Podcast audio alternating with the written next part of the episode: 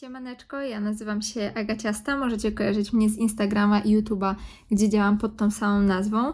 Przy okazji zapraszam Was też serdecznie na moją e, stronę internetową agaciasta.pl, gdzie sobie działam biznesowo powiedzmy.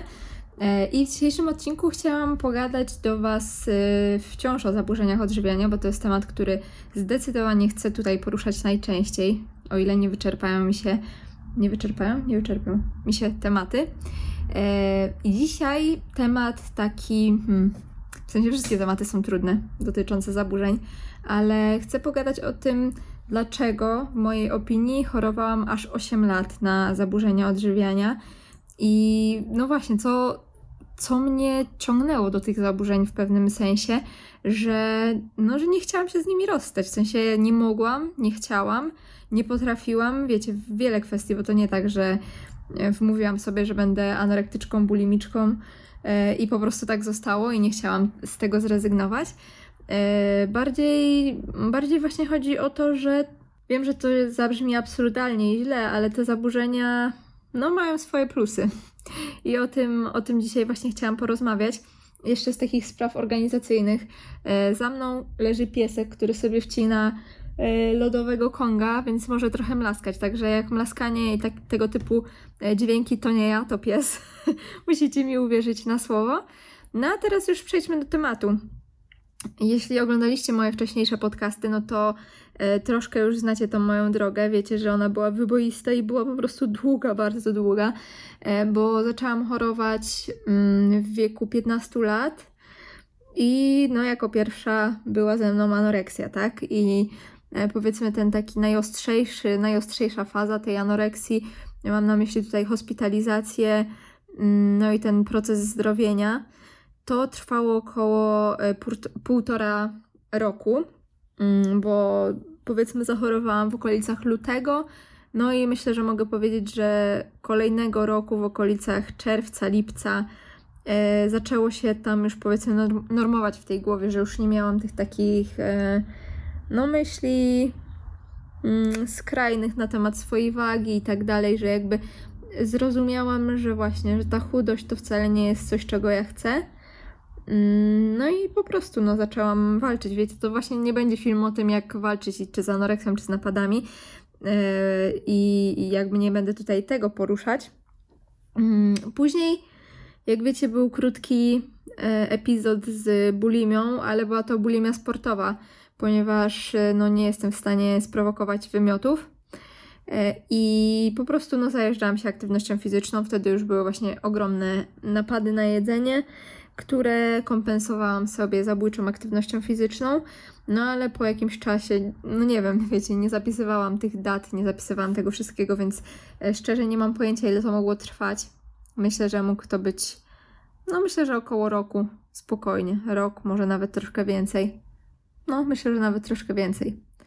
Ale później, e, no już zaczęła się rodzić we mnie taka niechęć do aktywności fizycznej, mimo że ja jestem e, od dzieciaka osobą bardzo aktywną i kocham sport.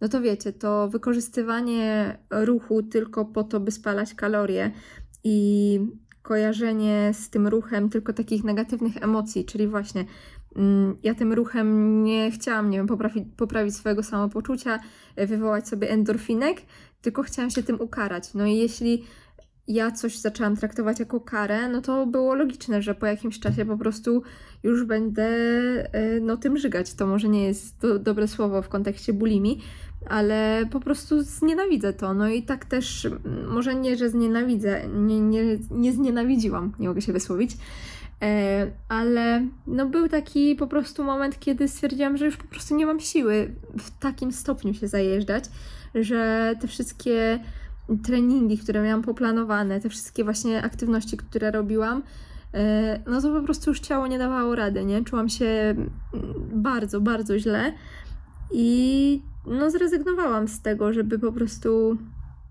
żeby karać się aktywnością. Nie zrezygnowałam nigdy z aktywności w sumie od, od nie wiem, najmłodszych lat dzieciństwa do dnia dzisiejszego ten sport zawsze jest obecny w moim życiu i nie było miesiąca, w którym bym e, nie była aktywna fizycznie. Mm, no ale właśnie, zaczęłam go po prostu traktować normalnie, co w sumie wydaje się być mi dużym osiągnięciem w takim stanie psychicznym, w jakim ja byłam wtedy, e, to fakt, że ja potrafiłam e, aktywność fizyczną sobie unormować, to no szacunek gadka. E, no ale właśnie, trening po prostu był taki, jaki można powiedzieć jest teraz, w sensie po prostu rekreacyjny, cztery razy w tygodniu, no jak miałam po prostu ochotę, ale to nie było karanie się za, mm, za zjedzone kalorie. No i wtedy już yy, można powiedzieć, że ta bulimia sportowa została zażegnana, no ale zostały ze mną napady i to napady, które były z miesiąca na miesiąc coraz większe. Też były etapy gorsze i lepsze w tym wszystkim, bo to trwało no naprawdę no sporo lat. Patrząc na to, że że praktycznie 8 lat y, te zaburzenia odżywiania ze mną były. Mm, element anorektyczny i bulimiczny zajął mi, no nie wiem, załóżmy, że 3 lata. No to 5 lat żyłam z napadami i żyłam z nimi tak długo z wielu względów. Po pierwsze, nie widziałam w tym problemu na początku. Y, I też jakby moje otoczenie um, udowadniało mi, że wszystko jest ok. Bo wiecie, jeśli ja byłam anorektyczką i wiedziała to cała moja rodzina, e, to w momencie, kiedy ja zaczęłam jeść normalne rzeczy, w sensie, no, nie wiedzieli w jakich ilościach je jem, tak? Ale widzieli, że właśnie jem czekoladę, że jem frytki, że jem chipsy. Więc, no, można powiedzieć, żywienie nastolatka prawidłowe. Oczywiście śmieję się, no, ale myślę, że e, każdy z nas, jak tam nie miał właśnie żadnych e, zaburzeń, i niekoniecznie interesował się tym zdrowym odżywianiem, no to wpadały niekoniecznie zdrowe rzeczy. Mm, no i właśnie, no moja rodzina uważała, że wszystko jest ok. I ja uważałam generalnie tak samo. To był taki etap też mm, mojej, powiedzmy, pierwszej dużej miłości życiowej. Yy, więc jakby te moje myśli na temat tego, że ja sobie nie radzę z jedzeniem, no gdzieś tam były na dalszym planie. W sensie, bo ja właśnie no, miałam swojego ukochanego chłopaka, układało nam się super, spędzaliśmy ze sobą każdą wolną chwilę i jakby, no takie po prostu, no młodzieńcze, szalone życie, pełne gdzieś tam y, wielu, wielu uczuć, więc no właśnie fakt tego, że ja sobie nie radzę z jedzeniem był naprawdę drugoplanowy.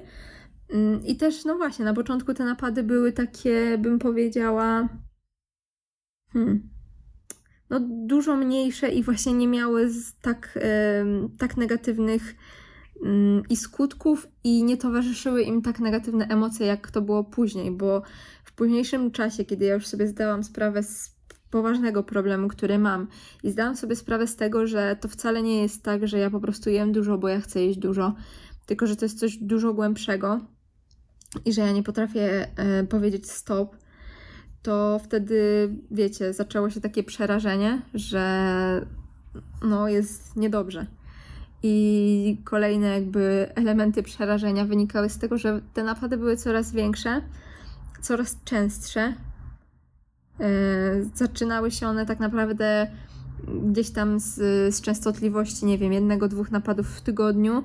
E, no to już praktycznie te napady były codzienne i to było no codzienny jeden wielki napad, potem wielka głodówka przez całą resztę dnia i nocy później znowu napad i znowu głodówka i tak dalej, i tak dalej.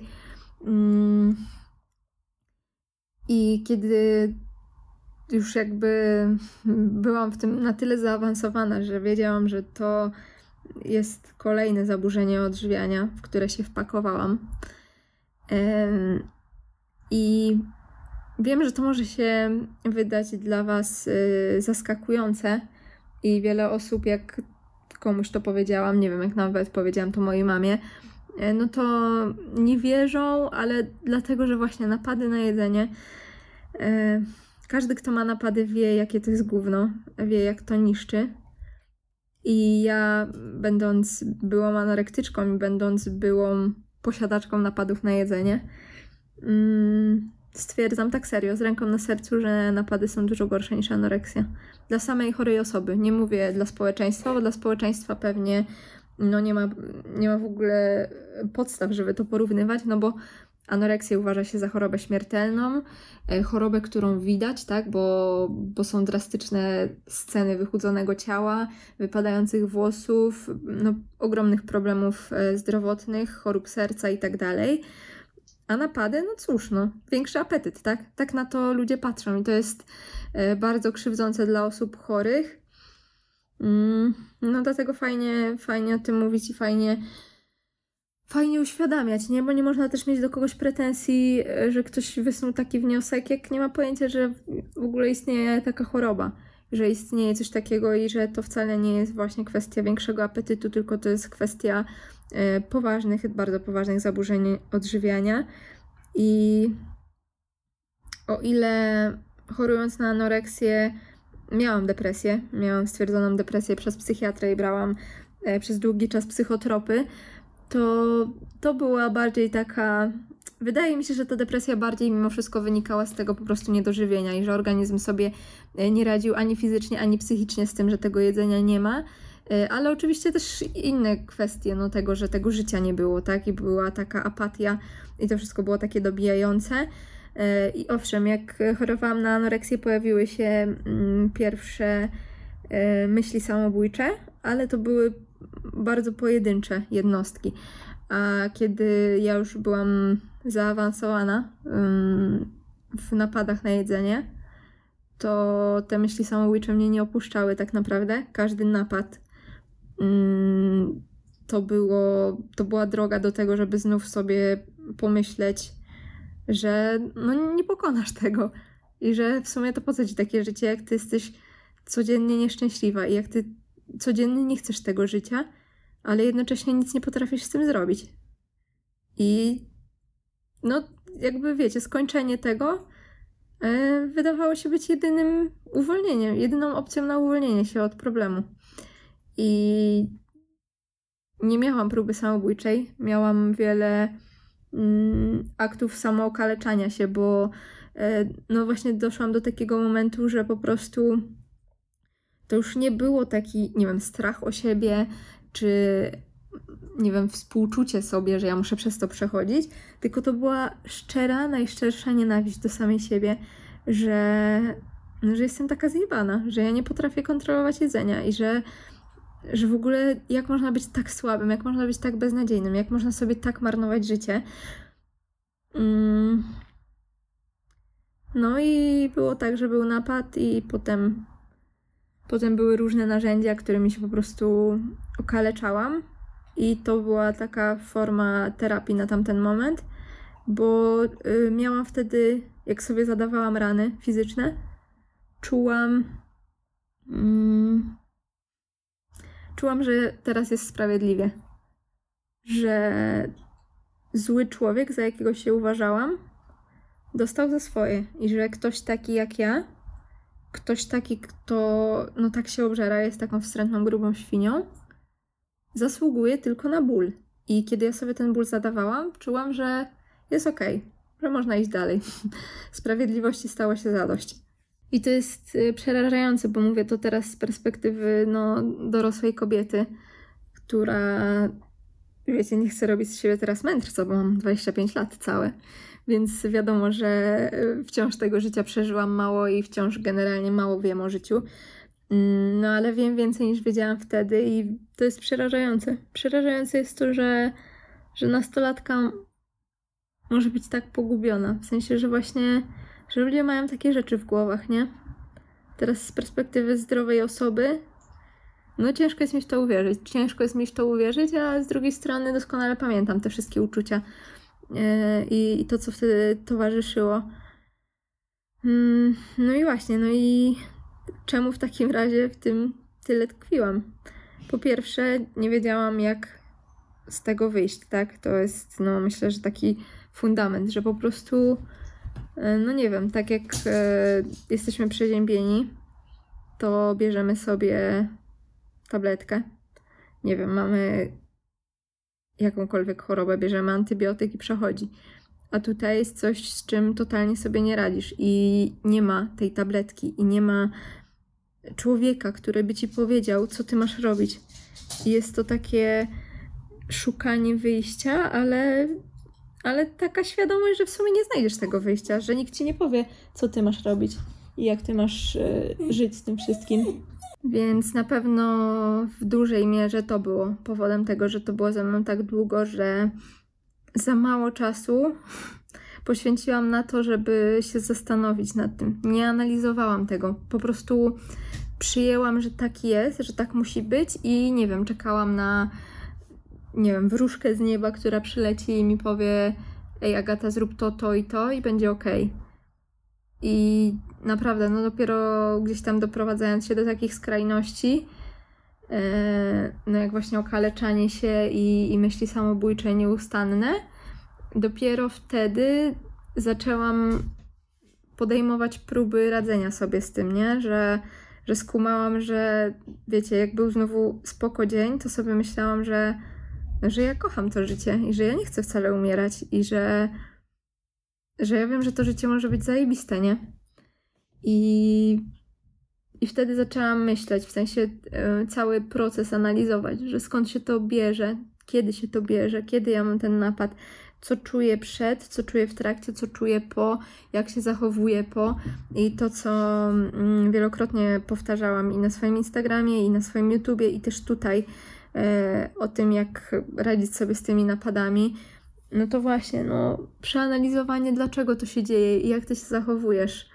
E, nie tyle w trakcie, czy nawet przed, bo może czasem no, nie do końca masz na to wpływ, bo to są emocje, ale to, co ty robisz po napadzie, nie psychicznie, bo no, psychika jest dużo trudniejsza, ale fizycznie możesz zrobić wiele rzeczy, które pomogą ci uniknąć albo chociaż zmniejszyć kolejny napad. I, i te wszystkie takie właśnie no, fizyczne, rzeczowe rzeczy, które ty możesz e, czynić, jak po prostu niegłodzenie się, jak nie wpędzenie się w to błędne koło głodówek i napadów, jak e, świadome jedzenie, zwiększenie sobie podaży kalorii, e, żeby twój organizm nie był nigdy już e, wygłodzony, wycieńczony, odżywienie tego organizmu, bo to, że ty masz regularnie napady i że ty zjadasz 7 tysięcy co drugi dzień, czy nawet tego samego, nawet każdego dnia, to wcale nie znaczy, że twój organizm jest odżywiony. On jest nażarty, ale jeśli ty w, na, w ciągu napadu zjadasz chipsy, czekoladę i nie wiem, i jakieś pralinki, no to za przeproszeniem gówno ci to daje. Dosłownie i w przenośni. Bo tam nie ma witamin, tam nie ma minerałów, tam nie ma białka, więc jak twój organizm ma potem nie chcieć znowu jedzenia, bo on jest po prostu głodny. I te wszystkie właśnie e, takie rzeczowe mm, sprawy, które można załatwić, nad którymi mamy kontrolę żeby po prostu podejmować próby, żeby się w tym no, nie poddawać. e, I to jest też temat na osobny film, oczywiście, ale e, no jest, trzeba działać. I czemu ja w takim razie przez tyle lat nie działałam, później już mając nawet tą świadomość? E, Myślę, że dlatego, że to w pewnym sensie stało się trochę wygodne, wiecie? I to jest przerażające, jak ja teraz na to patrzę, bo jakby mam teraz pełną świadomość tego, jak wiele napady mi zepsuły zdrowia i psychicznego, i fizycznego, i jak wiele życia mi zabrały. I szukanie w nich, no po prostu wytłumaczenia na wiele różnych rzeczy, e, no jest bardzo dziwnym wyborem. Ale wydaje mi się, że przez długi czas tak miałam, że mm, jak już później wydawało mi się, że jestem zdrowa, i że mogę sobie swobodnie kształtować sylwetkę i mogę się przygotowywać do zawodów sylwetkowych i mogę po prostu sobie redukować, tu robić masę i w ogóle wszystko kontroluję. Mm, No to właśnie, to jak miałam po prostu zwyczajnie słabą wolę i nie dałam rady raz, drugi, trzeci przytrzymać diety, to łatwiej było się tymi napadami tłumaczyć, bo przecież masz napady, więc nie możesz nad tym panować. I no i naprawdę Mm, ja nie mówię absolutnie, generalnie wszystko, co mówię, to jest, wiecie, to jest moja historia i to jest moja e, subiektywna ocena, opinia. E, I ja absolutnie nie mówię, że wy macie tak samo robić, tak samo myśleć, e, bo wiele rzeczy, mimo że mi pomogło, to w życiu bym ich nie poleciła drugiej osobie. W ogóle, no nikomu nic nie chcę polecać, bo nie jestem żadnym specjalistą, ale ja miałam później coś takiego, już Naprawdę, na takiej ostatniej, ostatniej prostej e, tej walki z napadami, że one się po prostu później skończyły, e, to przestałam wmawiać sobie, że ja mam te napady. Mimo, że one możliwe, że były cały czas. To zaczęłam po prostu kurczę, akceptować to, jak to dziwnie nie brzmi, Mm, ale wiecie, miałam. No, można powiedzieć, że miałam napad, tak?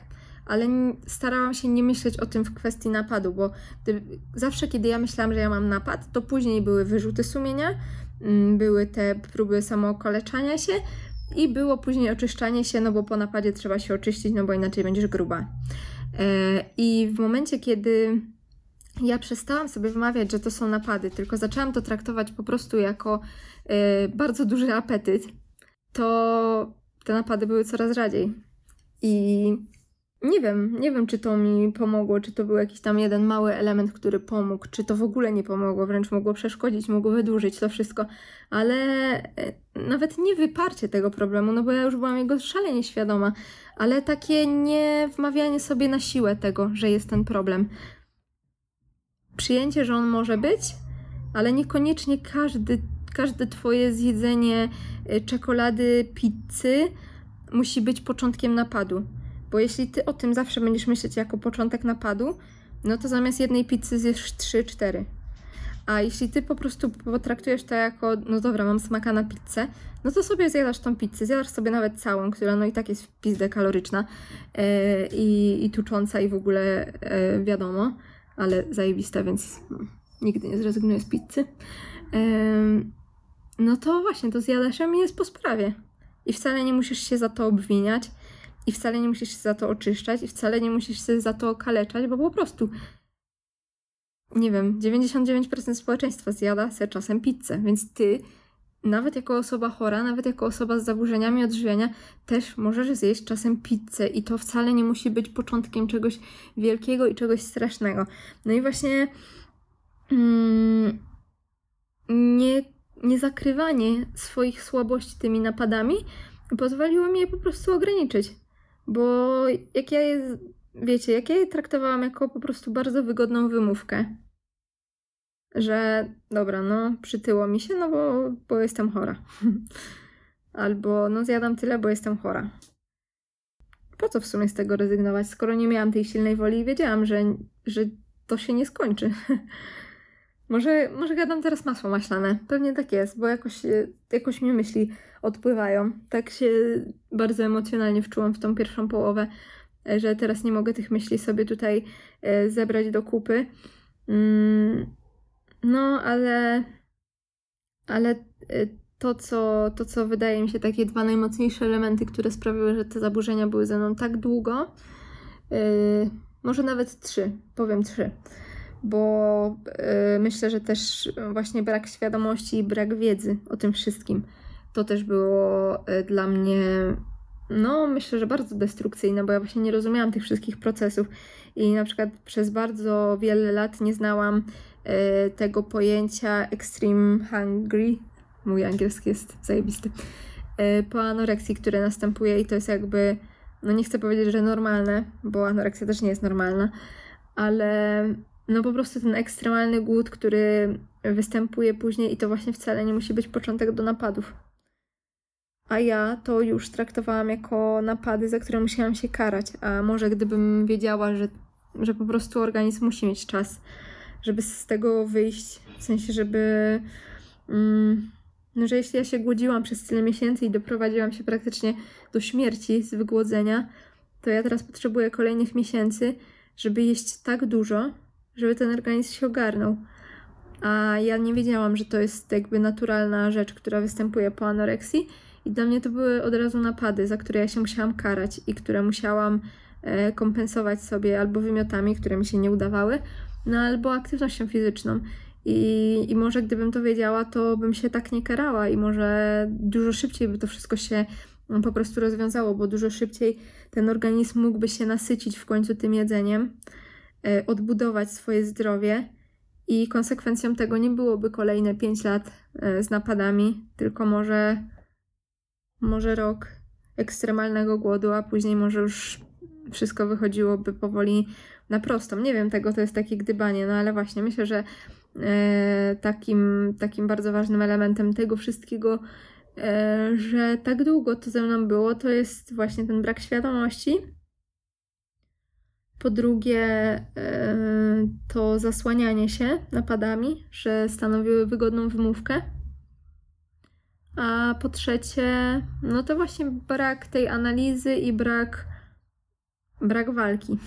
Bo ja mówiłam, że ja tego nie chcę i nic totalnie nie robiłam. Przez tyle lat nic nie zmieniłam. Cały czas szłam tym jednym schematem.